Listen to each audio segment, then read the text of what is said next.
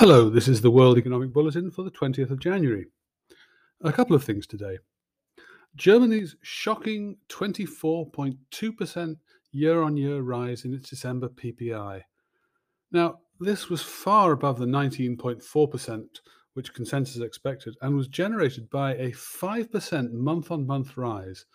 And that was no less than, wait for it, seven point nine standard deviations above historic seasonal trends. seven point nine standard deviations off the charts.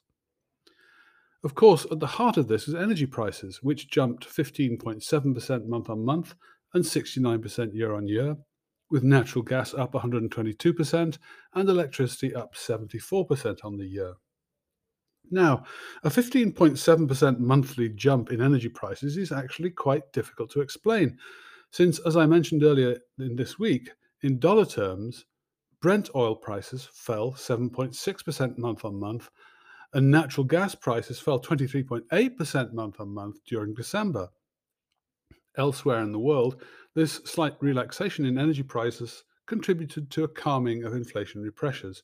So what's going on in Germany? Part of the answer, I think, is the continuing extraordinary rise in the price of European C O two emissions trading.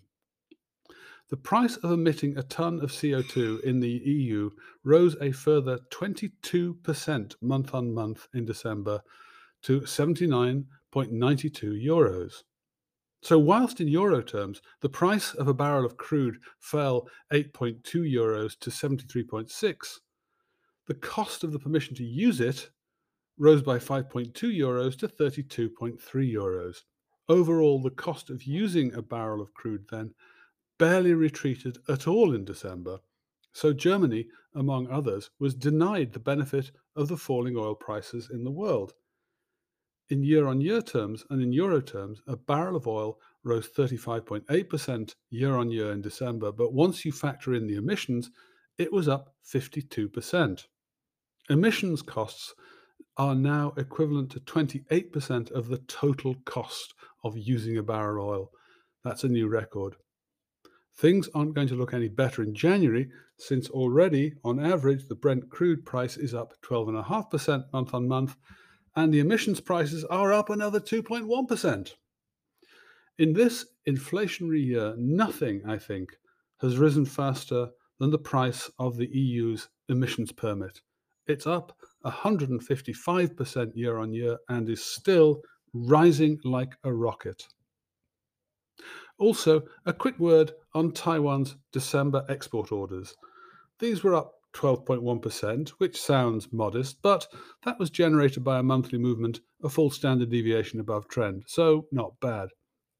Particularly because when you look at the details, this shows that Hong Kong and China, which is twenty-four point five percent of the market, rose only four point five percent year on year, Europe rose only eight point two percent, and Japan actually fell by five point eight percent. Now, these are big, big customers for Taiwan's electronics, and their demand growth is clearly slowing. Okay, that's it for today. I hope you enjoyed it. If you do, please like it and subscribe. And of course, you can always look at the Cold Water Economics Substacks page, which remains free. Thanks. Bye.